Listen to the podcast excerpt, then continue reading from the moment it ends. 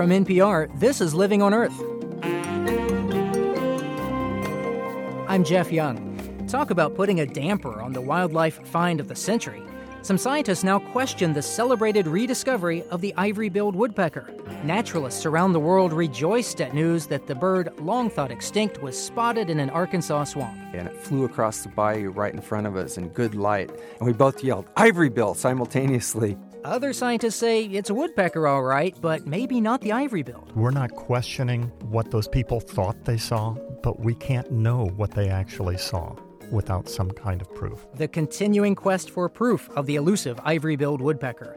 Also, maxing out the mileage from hybrids. Getting the most from a gallon of gas gets downright competitive for some drivers. Those stories and more this week on Living on Earth. Stick around.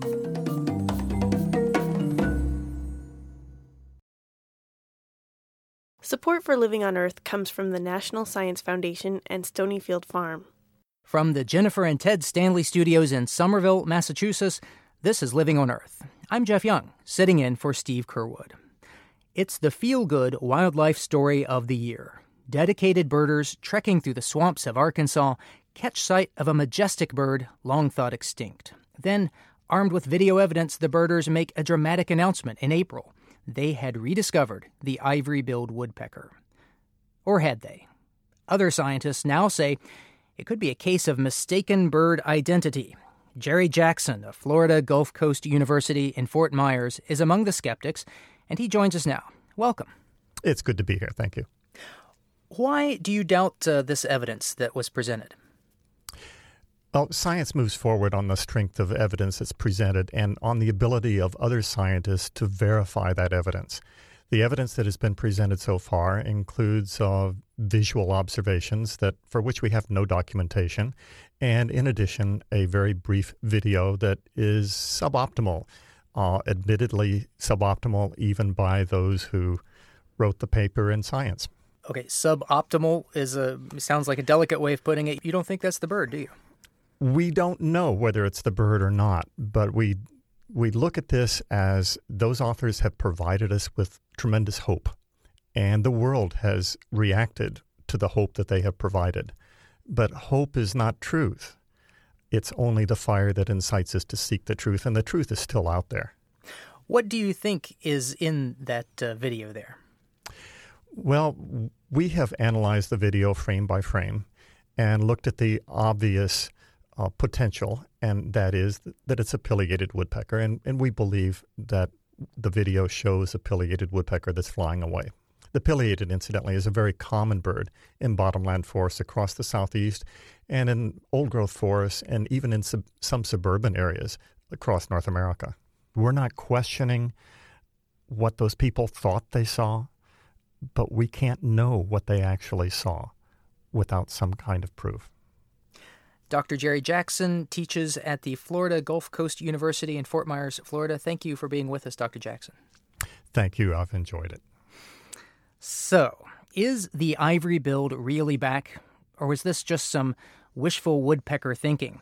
Well, Tim Gallagher says it's the real thing. He says he saw the bird in that Arkansas swamp, and he joins us now from Cornell University in Ithaca, New York. Mr. Gallagher, welcome to Living on Earth. Thank you. Glad to be here.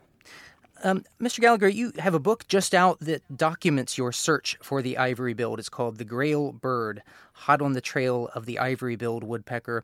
And it became the story of your sighting of the bird, but I guess it started out a little differently. You had this project to talk to other people who claimed that they had seen this bird in past years.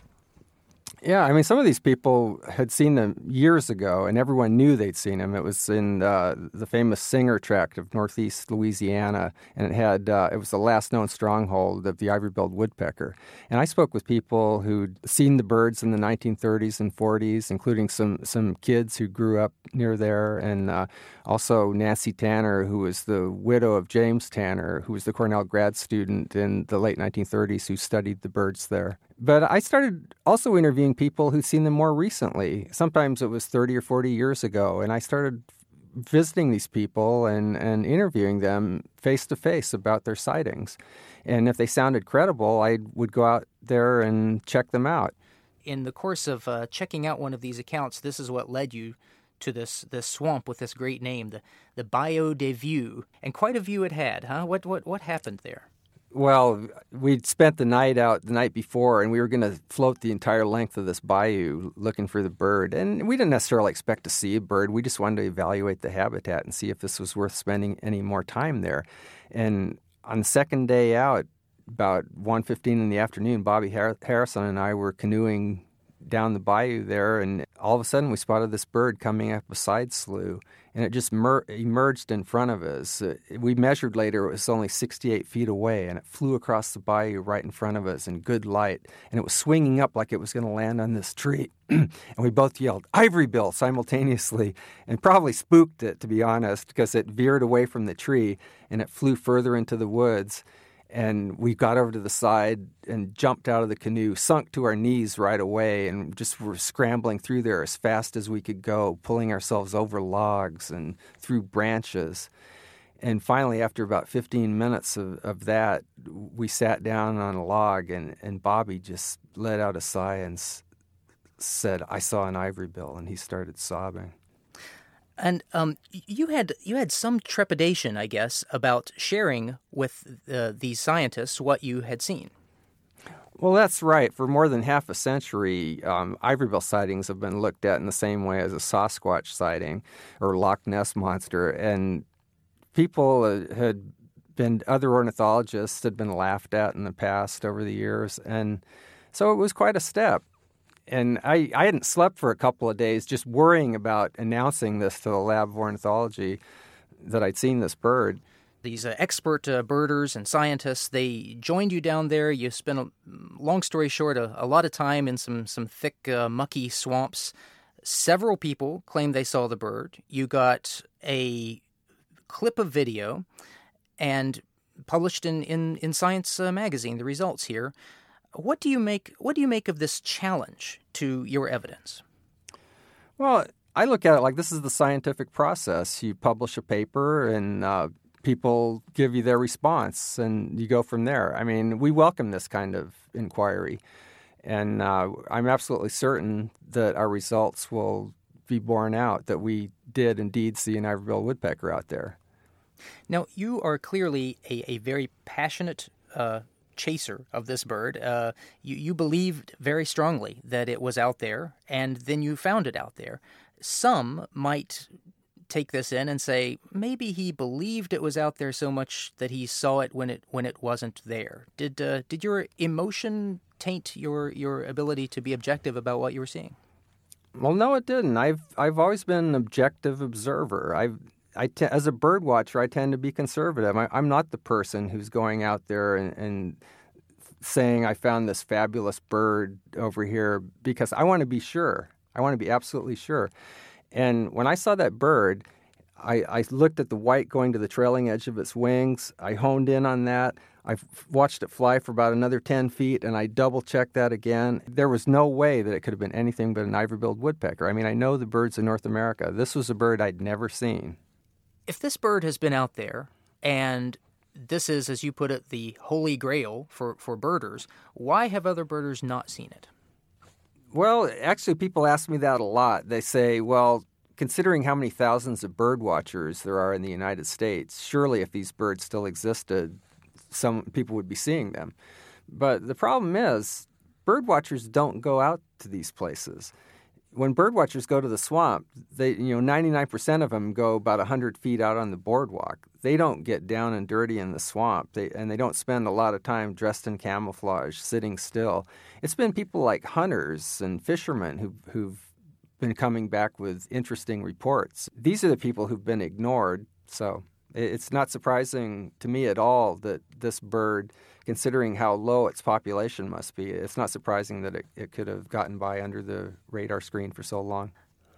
Clearly, your hope is that the rediscovery of the bird will trigger more action to protect what's left of this sort of habitat. And you, or at least my interpretation of what you're writing here is that You're a little miffed with the scientific establishment for not being more open to the possibility that the bird might be out there and that we should get about saving some of these woods. I want to read an excerpt from the book.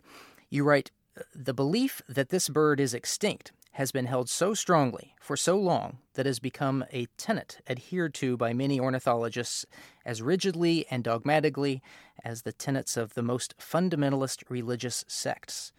I'm wondering, isn't that a little harsh? I mean, extraordinary claims require extraordinary evidence, don't they? Yeah, that's right. But on the other hand, I've met scientists who said that they had heard of credible reports of sightings of ivorybills, and they didn't investigate them because they didn't want to have it reflect badly on their careers. So when it reaches the point where it has that kind of chilling effect on the science, then there's a problem. Now, as I understand, part of your argument in the book here is that there was more at stake in disputes like that than just the egos of the people or scientists involved. Your point is, what happens to the bird, or what did happen to the bird if it was out there, people were seeing it, and those claims were disregarded, and there was no additional protection or action toward the bird?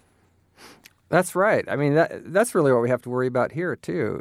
We don't want our conservation efforts to get stalled. This was a very neglected habitat. I mean, it's one of the great ecological tragedies of the United States, that all the southern bottomland swamp forests were not protected. They were cut for decade after decade, from the Civil War to the mid-20th century, until there was really nothing left. This area where we've had the sightings really might just be a place the birds fly through. It's a narrow area of swamp, only about a mile wide, and there is a really huge wooded area to the south of there, and there's a huge swamp to the north, and this might be just a passageway where the birds aren't really spending a lot of time. So a lot more hunting to do. A lot more. Yeah, we've only looked at something like 8% of the forest there. There's 500,000 acres. And so it's a huge and very daunting task. Well, it sounds like your life is going to be very busy. Mm-hmm. And is this giving away too much, or do you have fresh evidence coming? You know, I don't know if I should talk about it before it's public. Actually, at the American Ornithologist Union meeting in Santa Barbara next month, we'll have some evidence. We'll have it present our acoustic evidence. Well, I'm sure a lot of people will be listening. Yeah. Tim Gallagher is author of The Grail Bird, Hot on the Trail of the Ivory-Billed Woodpecker. It's published by Houghton Mifflin. He is also editor of Living Bird magazine. Mr. Gallagher, thank you for talking with us. Thank you. It's my pleasure. There's more about Gallagher's account of the ivory-billed woodpecker at the Cornell Ornithology Lab's website. The scientists challenging the evidence will publish their paper in an upcoming issue of the online journal Public Library of Science Biology. And you can link to both websites via ours at livingonearth.org. That's livingonearth.org.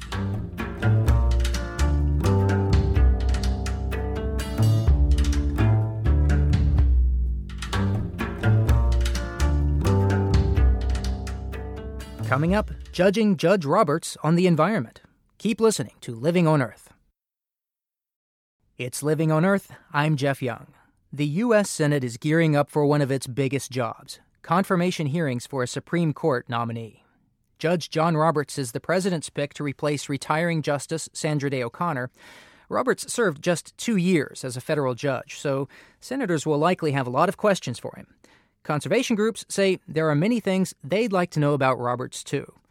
Glenn Sugamelli with the group Earth Justice sees some red flags. He has a decision that he wrote that calls into question the constitutional ability of Congress to protect endangered species, and his views on access to courts, the ability of people to go to court to make sure that their rights are protected. We are not taking a formal position for or against the nomination. We are taking a formal position urging that the Senate look at it very carefully. There's only one chance to get it right. Robert Percival has studied Judge Roberts through a green lens. He directs the environmental law program at the University of Maryland, and he joins us from the NPR studios in Washington. Mr. Percival, welcome to Living on Earth. It's nice to be here. Now, environmental groups are focusing on an opinion that Judge Roberts wrote in an endangered species case. It's very interesting language that Judge Roberts uses in this opinion. It's the case has to do with this Arroyo toad in California, which he calls a hapless toad that, for reasons of its own, lives its entire life in California. What is it about this case that's drawing their attention? Well, Judge Roberts raised the question of whether or not the federal government had the constitutional authority to protect species that are so endangered that they exist only in one state and don't ever cross state lines. What's special about the species only being within the boundaries of one state? Well, the question is whether or not Congress has the power under the Commerce Clause to regulate purely intrastate activities. And most courts have found that because the protection of biodiversity has significant benefits for the economy, that Congress can justify that regulation under its authority to regulate interstate commerce, even if a particular instance of the regulation might apply solely within state boundaries. So this is about the Commerce Clause of the Constitution, which at first glance you would not think, or I as a layperson would not think, has much of anything to do with endangered species, but it's kind of the bedrock of that law, right? It's really the foundation for most of the federal regulatory infrastructure to protect the environment, to protect consumers, and to protect civil rights. Do you have a guess as to what Judge Roberts thinks on this? He didn't tip his hand in that opinion, but what do you think he thinks? Well, you really can't tell for certain. He did clerk for Justice Rehnquist, who has for several decades had an agenda to try to set constitutional limits on federal power. So this issue is something that probably has been on Judge Roberts' mind for quite some time, because it was raised as early as 1981 by his old boss, Justice Rehnquist, now Chief Justice Rehnquist. The other issue that we've heard environmentalists very concerned about has to do with access to the courts. What is the issue there? The question is really, to what extent will citizens be permitted to go to court to help ensure that the environmental laws are implemented and enforced? And why is this of special importance for environmentalists? Because the history of environmental law demonstrates that in virtually every instance it required citizen lawsuits to get agencies to carry out their statutory responsibilities to implement the environmental laws. So these are cases where the environmental agency in question is either unable or unwilling to apply the law. A citizen can say, hey, let's do this. Yes, or if the agency has done something that the environmental groups believe is illegal under the law, they can sue that agency. Can you give me an example of where that's been particularly important? Well, one example that is particularly relevant to Judge Roberts' nomination is a case that arose where the question was whether or not federal agencies could fund activities abroad that would wipe out the last remaining species of endangered species. Justice Scalia in that case said that even if that was illegal and an improper interpretation of the statute, citizens could not go to court to challenge it unless they could demonstrate that they actually had a plane ticket to visit specific endangered species in Sri Lanka or Egypt. Judge Roberts subsequently wrote a law review article where he defended this decision against harsh criticism. Now, one thing that's particularly important about this is that Justice O'Connor, who Judge Roberts would be replacing, had dissented in that case and had argued in an opinion that she joined that what Justice Scalia had done was really a, quote, slash and burn expedition through the law of environmental standing.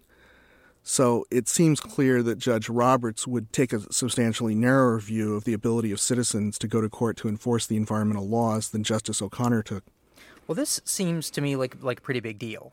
A, you have this very important issue of particular importance to environmentalists and environmental groups, and B, you have this fellow stepping into this seat that has traditionally been the swing on this kind of decision.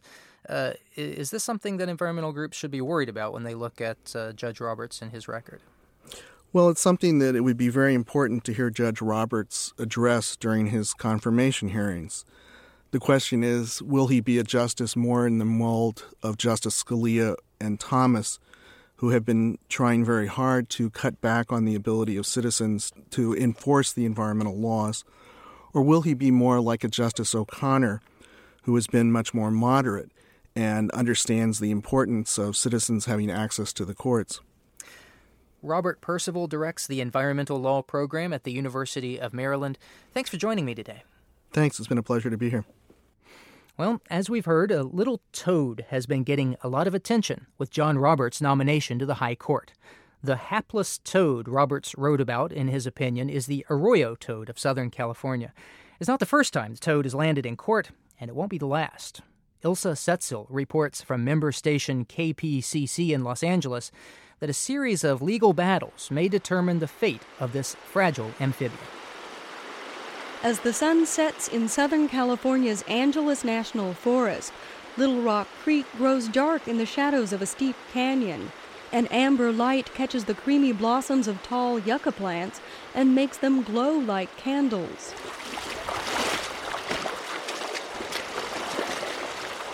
Biologist Ruben Ramirez crosses the creek.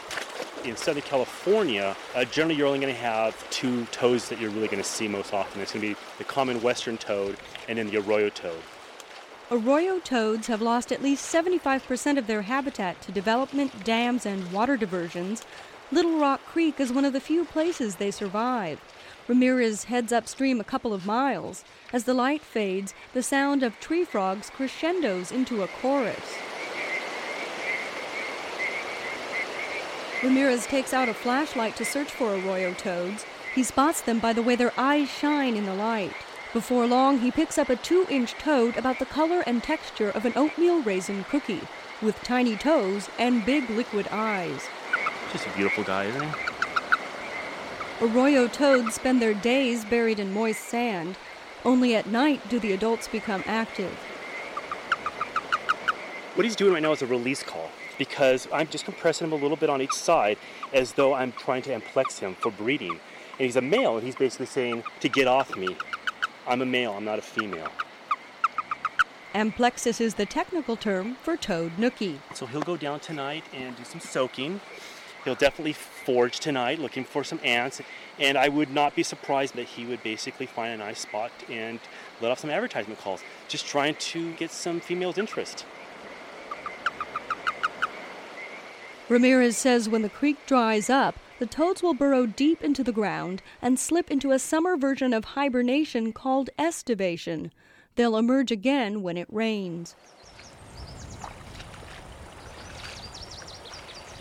40 miles to the west, in the Los Padres National Forest, biologist Nancy Sandberg dips a small green net into Piru Creek.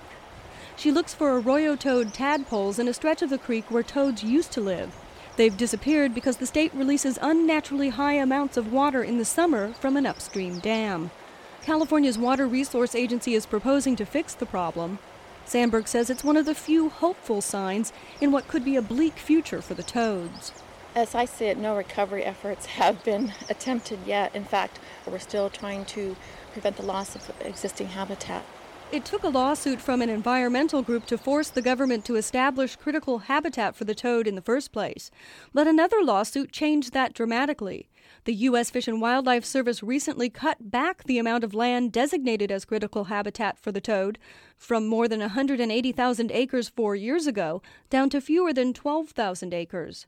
The agency did so in response to a lawsuit from Southern California home builders who said Fish and Wildlife had underestimated the economic impact. A federal court sided with the building industry. Andy Henderson, legal counsel for the Building Industry Association of Southern California, says the reduction in critical habitat will benefit regional planning efforts.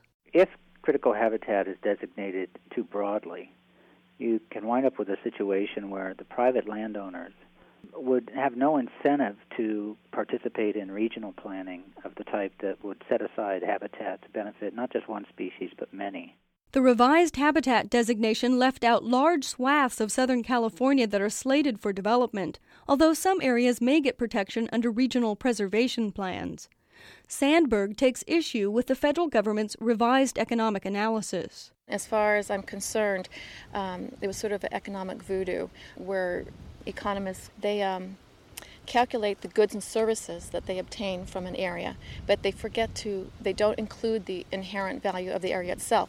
Fish and Wildlife won't talk about the issue. They're on notice that another lawsuit is coming from environmental groups.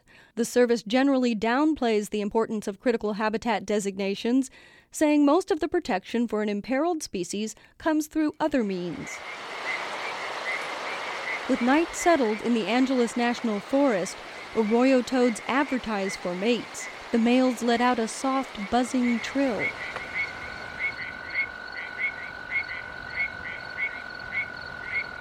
Even with changes in the habitat designation, biologist Ruben Ramirez says his experience with the arroyo toads gives him hope that they'll survive the rapid urbanization of Southern California.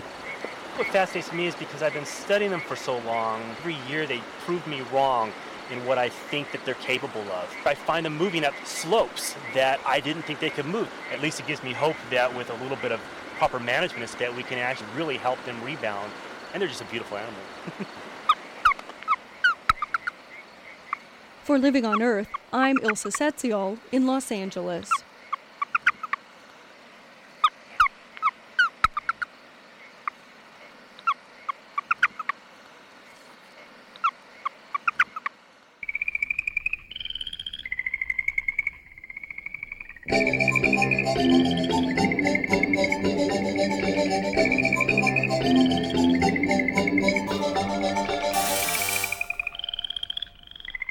When Yellowstone National Park was first established in the late 19th century, it was home to the northern Rocky Mountain wolf. But predator control in the park in the early 1900s meant wolves were shot, trapped, and poisoned. For 7 decades, the wolves were nowhere to be found in Yellowstone. An increase in scientific research and a change in public sentiment led to a plan to recolonize Yellowstone with wolves. Author Rick Bass says 10 years after the wolves were reintroduced, the park has a new and unexpected vitality. There is color in the land again. Or perhaps the color was always there, like a pigment in the soil that was simply rendered imperceptible for a while. How can black and silver wolves combine, like pigment, to unleash a new surge of yellow warblers and brilliant tanagers back into a landscape long absent such colors? How can the crimson blood of elk in the snow release a bluebird? Upon the wolves' return, so sudden was the transformation that it seemed a marvel that the landscape, brittle and fractured as it had become in the absence of even that one species, had been able to hold together as well as it had for those 70 or so years. In the 10 years since the wolves have been back, they have reshaped huge sections of an awkwardly leaning ecosystem, one which in many places we did not even recognize as leaning. By pruning wildly excessive elk numbers, the Yellowstone wolves kept the elk herds on the move, allowing overgrazed areas to recover. The elk were no longer encamping in any one spot like feedlot animals, and the restored riverbanks served as nesting and feeding habitat for songbirds of different hues. Blink and a howl equals the color yellow. Now the elk are not living as long. Their trophic capacity is being redistributed with greater alacrity, greater vitality throughout the Yellowstone ecosystem. There is greater turnover in the mortality game upon which wild nature and what we think of as a healthier nature relies so powerfully. Where previously the overcrowded and static elk and deer herds conspired to keep stands of aspen from regenerating, browsing with sharp teeth the young aspen suckers as soon as they emerged, the beautiful groves of aspen with snow-white bark and quivering gold leaves in the fall are now prospering, flaring back up on the landscape like so many tens of thousands of autumn-lit candles. Entire mountain ranges are being painted anew. The return of the aspen and other deciduous saplings to the hoof-cut, denuded riverbanks once abused by too many elk has been good for more than songbirds and artists. Beavers also have prospered, able now to access their requisite building and feeding materials without needing to venture so far into dangerous territory. This has resulted in the return of more backwater ponds and pools and eddies. In these shallow areas of submersion, young cottonwoods prosper, more flame color and more beaver habitat. We can spend centuries trying to chase down and quantify relationships in the natural world, but in a wild and healthy landscape there will always be vast quantities of unknown relationships and immeasurable consequences. It is in our last few big wild landscapes, I think, where the potential, the opportunity for discovery remains strongest and might be most easily or readily encountered. The wolves have returned home, bringing great color and breathing a life force that some, in an upside-down world, view as destructive. They have become our instructors, and we are watching them with fascination, with our senses as well as our returning knowledge, like hunters ourselves, re-engaged and keenly alert. Rick Bass lives in the Yak Valley of Montana. A longer version of this essay appears in the July-August issue of Orion magazine.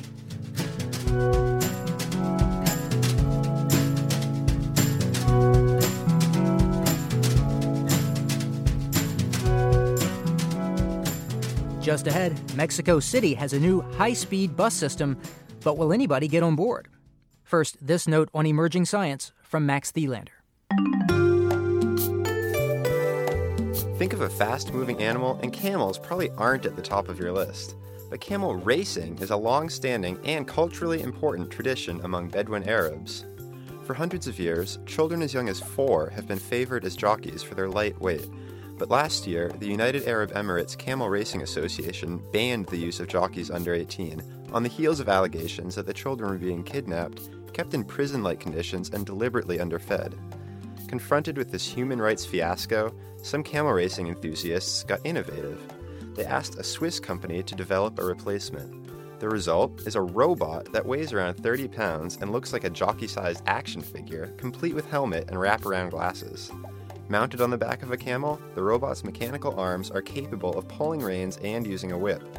The arms, in turn, are controlled by humans using handheld remotes, chasing the camels in SUVs. The inaugural test race was attended by hundreds of cheering fans, as well as the UAE Minister for Presidential Affairs, who proclaimed it a tremendous success and said it marked, quote, a new development in this indispensable sport.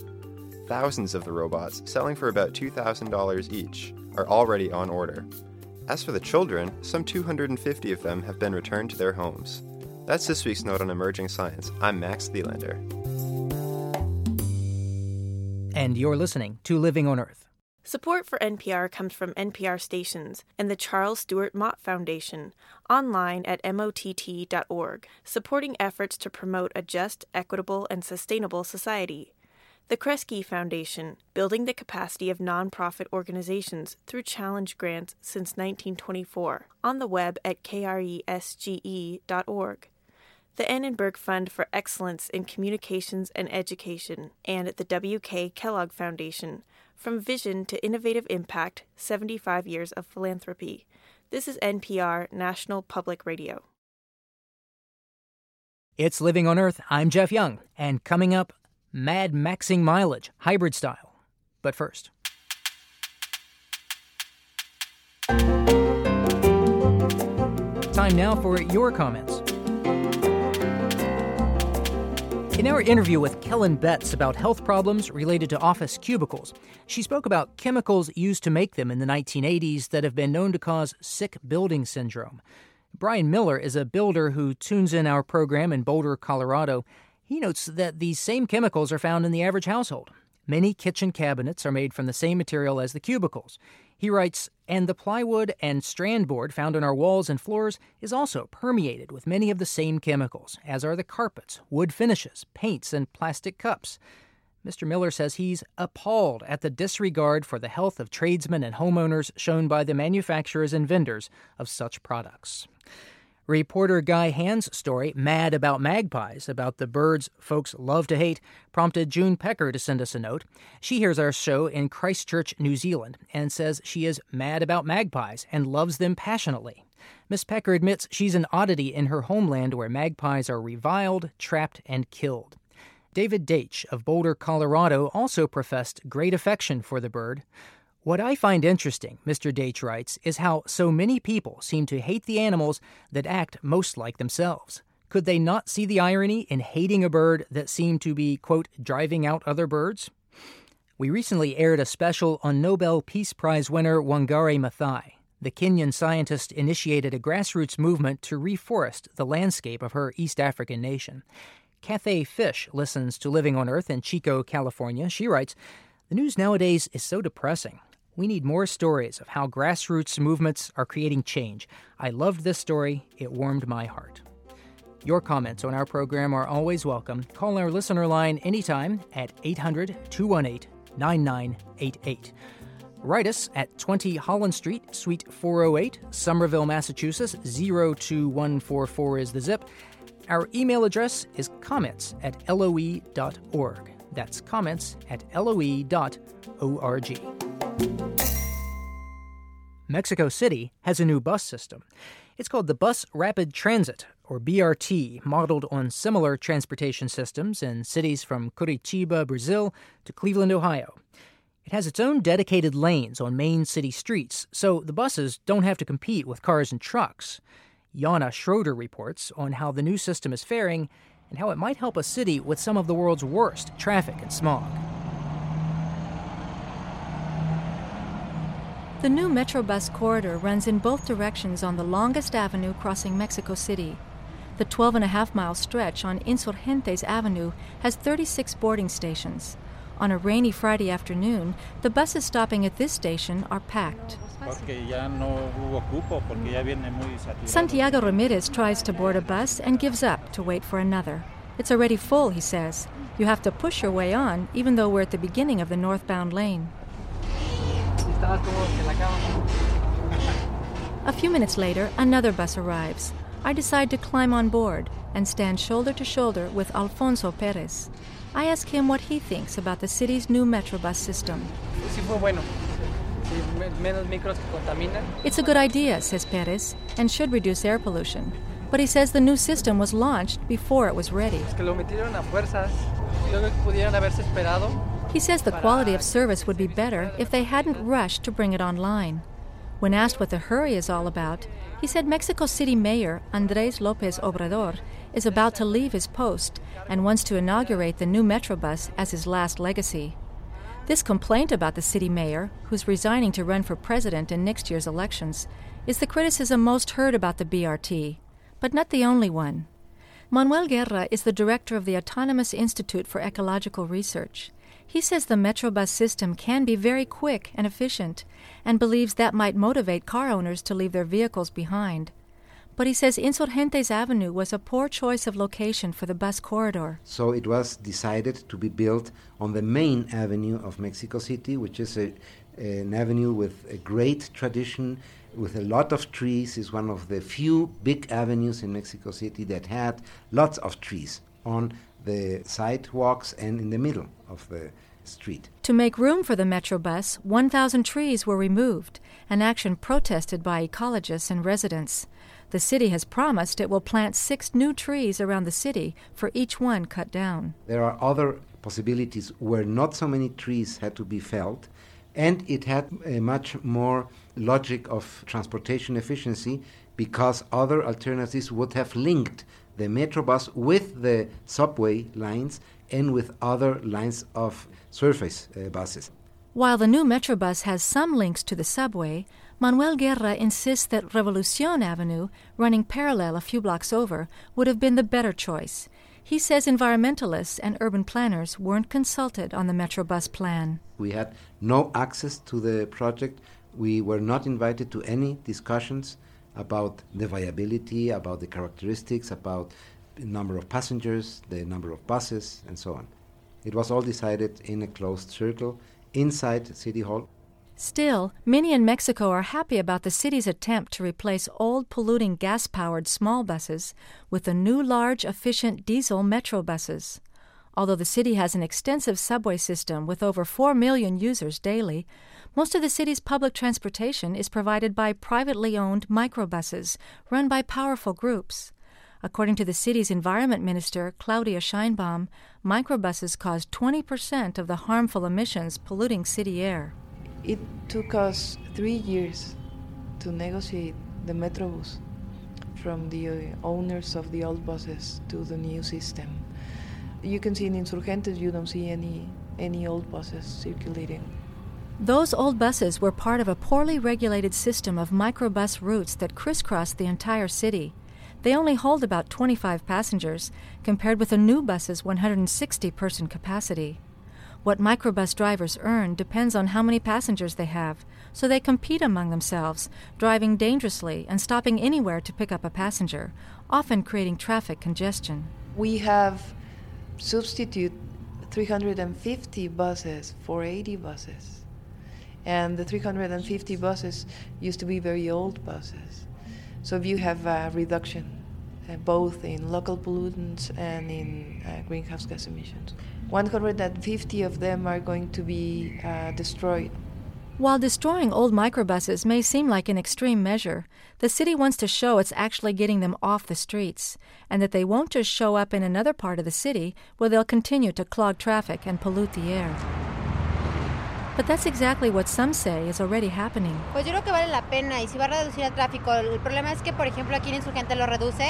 Miriam Gutierrez waits in line to board the new Metrobus. She's noticed less traffic on Insurgentes, but says some of the microbuses have ended up on Revolucion Avenue, causing more congestion there. So while some like the new system, others fear it's a small fix for Mexico City's traffic and pollution woes. Although the city plans to add more Metrobus corridors, some environmentalists say what the city really needs is a comprehensive public transportation plan with a long-term vision. For Living on Earth, I'm Janice Schroeder in Mexico City.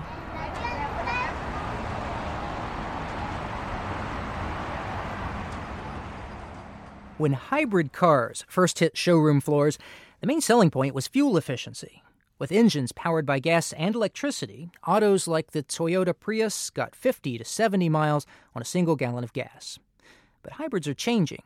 A car like the new Honda Accord hybrid uses an electric motor to boost its gasoline engine, giving it more horsepower than the same model without the hybrid. Cambridge, Massachusetts Honda salesman James Bulger says these hybrids have traded in much of their potential fuel economy. It's completely a different concept than what the first cars that were hybrid technology came out to do. But these new hybrids don't sit well with a group of hybrid owners who are still driven by fuel efficiency. It's almost become an obsession for some. These mileage maniacs swap fuel economy tips on the internet. They tweak their driving techniques to squeeze more and more miles from each tank of gas. Dave Bassage of Walton, West Virginia, is one of those mad about mileage types, and he joins us now from behind the wheel of his Toyota Prius. Dave, where are you heading, and what kind of mileage are you getting right now? Well, we're on McCorkle Avenue, which is near Charleston, West Virginia, headed for a little town called St. Albans. We've been going about 6 miles so far, and right now we're getting 81.8 miles per gallon. That's pretty impressive, but I'm guessing you want to do even better. So how are you going to improve on that through how you drive? What we'll be doing is trying to minimize our energy flow to and from the battery of the hybrid, and to coast at every possible chance, or actually a form of coasting that we call gliding. The way the hybrid car works, or at least the way the Prius works, is that whenever you take your foot off the gas, the electric motors turn into generators and put electricity back into the battery.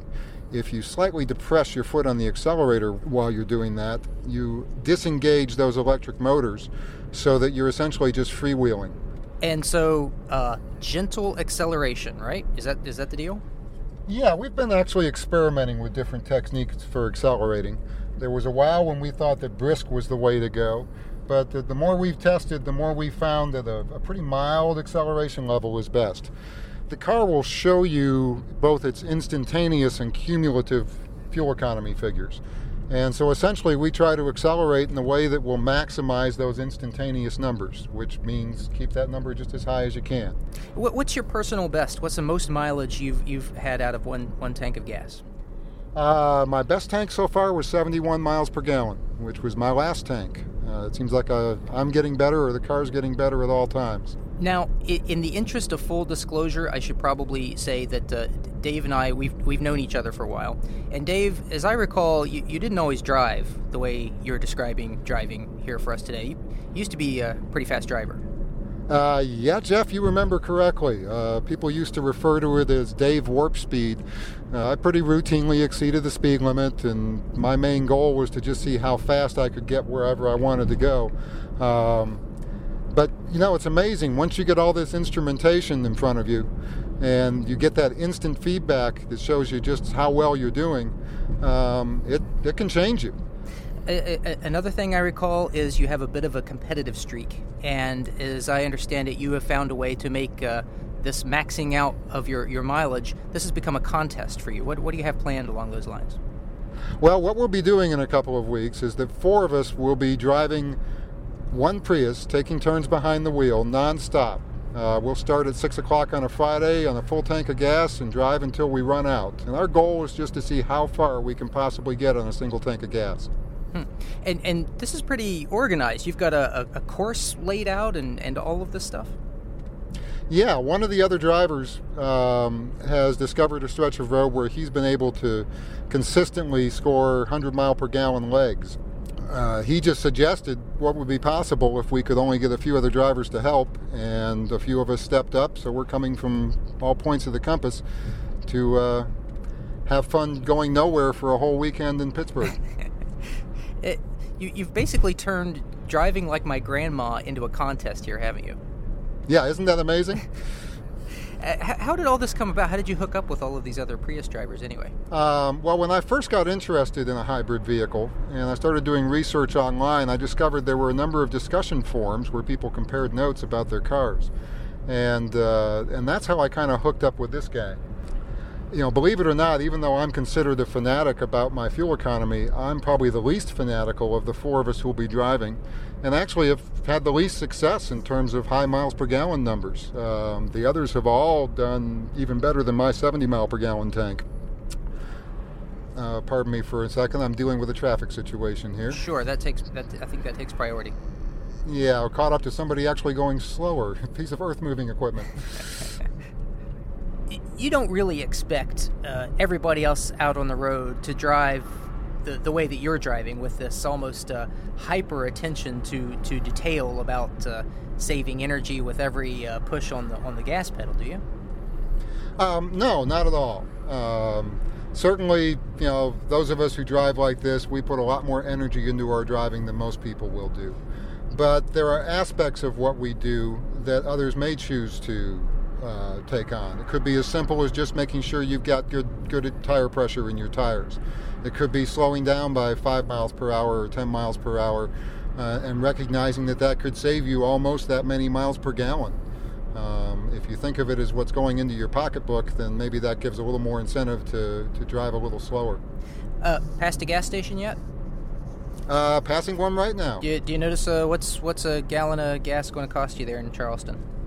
You know, I don't even pay as much attention to that as I used to. I believe we're up just shy of $2.30. I think that's a very telling comment, that the guy doesn't even know how much a gallon of gas is. Everyone else, I'm guessing, is pretty keenly aware of that. Yeah, they probably are. I have done the math and figured out it cost me just about 3 cents a mile to drive this car in gas. Wow. Mostly, I've noted for the first time in my life, I find myself stopping at gas stations for something besides gas. I need to replenish me more often than I need to replenish the car. When he's not driving his Toyota Prius around, Dave Bassage works for the West Virginia Department of Environmental Protection. Thanks for talking with us today, Dave. Thank you, Jeff.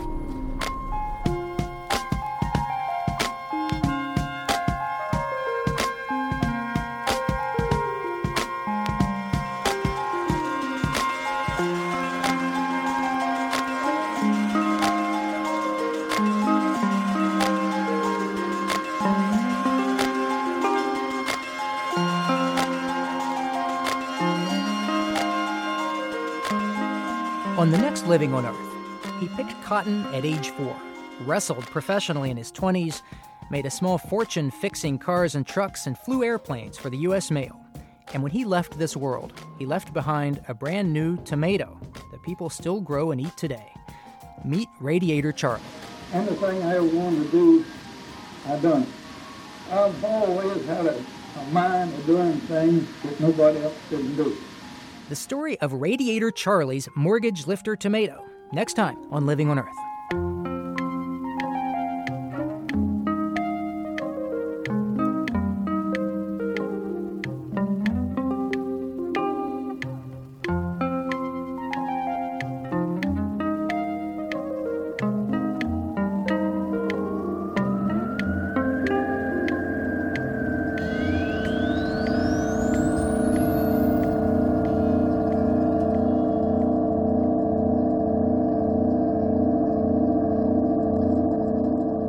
This week with the sounds that cars and trucks, hybrid or not, make as they cross the Rodenkirchner Bridge in Cologne, Germany.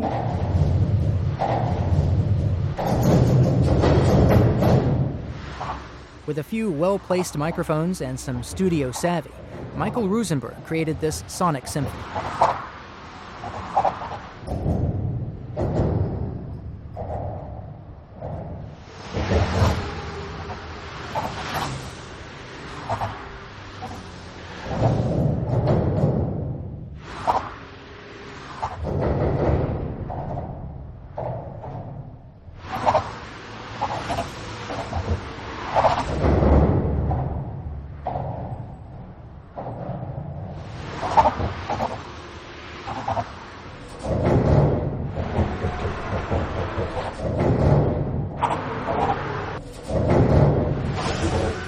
Living on Earth is produced by the World Media Foundation. Our crew includes Eileen Belinsky, Chris Ballman, Steve Gregory, and Ingrid Lobet, with help from Jenny Cecil Moore, Kelly Cronin, and Michelle Queter. Our interns are Max Thielander and Sarah Williams. Our technical director is Dennis Foley. Steve Curwood is the executive producer of Living on Earth. Allison Dean composed our themes. Environmental sound art courtesy of Earth Ear. You can find us at livingonearth.org. I'm Jeff Young. Thanks for listening. Funding for Living on Earth comes from the National Science Foundation, supporting coverage of emerging science, and Stony Field Farm, organic yogurt, smoothies, and milk. 10% of profits are donated to efforts that help protect and restore the earth. Details at stonyfield.com. Support also comes from NPR member stations and the Ford Foundation for reporting on U.S. environment and development issues, and the Oak Foundation for coverage of marine issues. This is NPR, National Public Radio.